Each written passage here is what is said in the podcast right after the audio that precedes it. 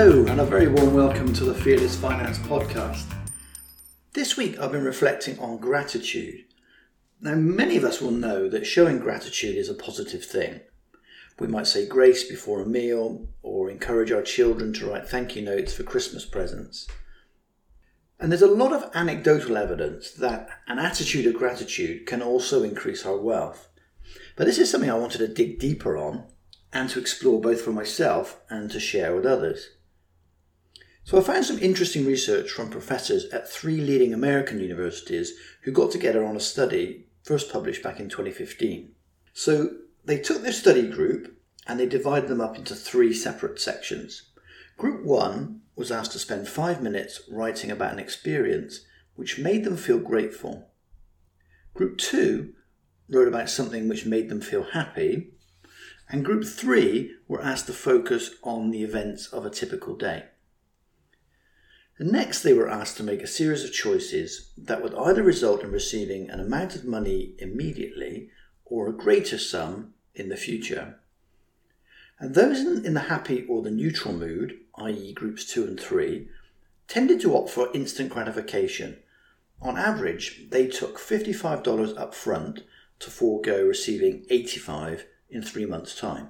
But Group 1, aka the Grateful Group, exhibited significantly more patience and self control, and these guys needed just £63 to give up the future gain. So, for you statos out there, that equates to a 12% difference between the two groups.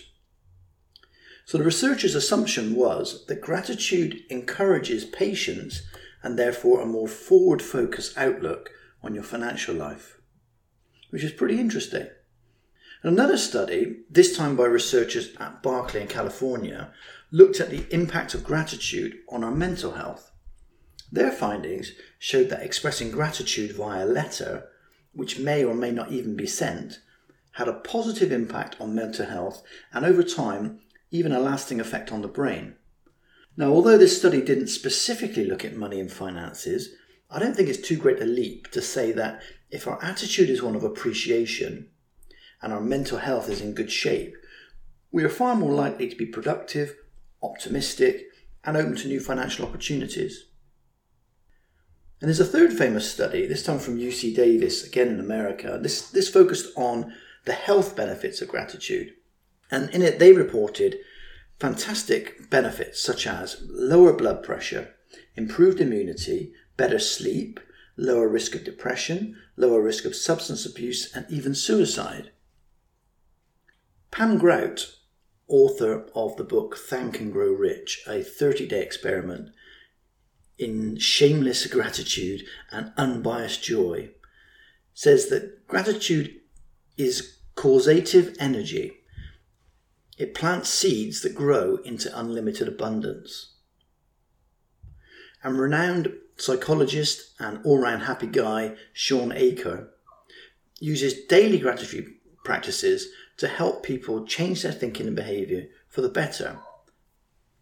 Some of his headline grabbing results include increased productivity by 37%, sales increase by 37%, and likelihood of being promoted 40%.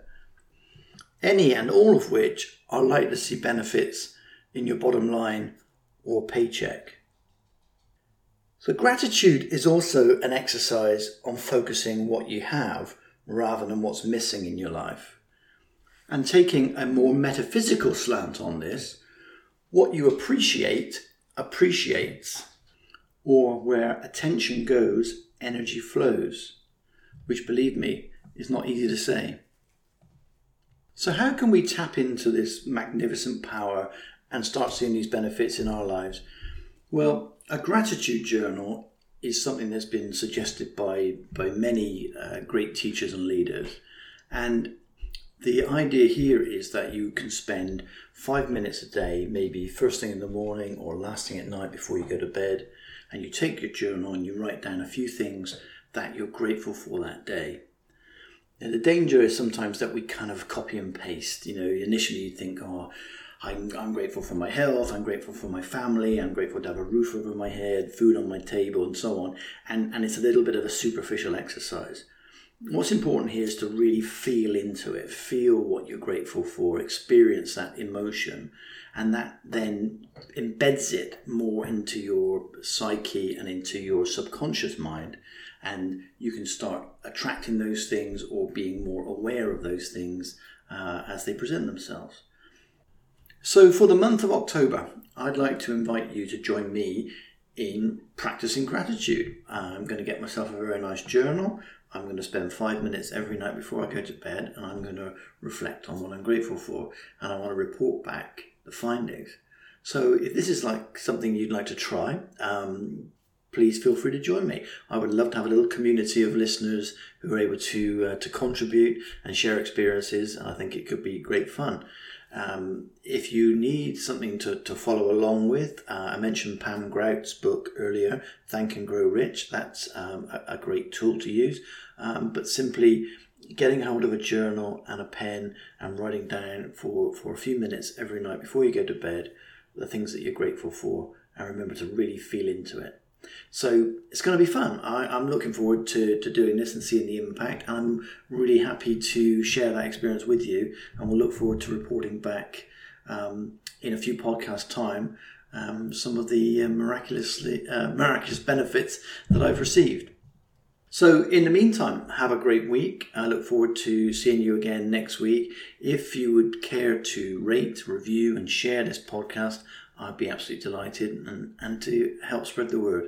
So for now, in gratitude, this is Daniel Britton and the Fearless Finance Podcast.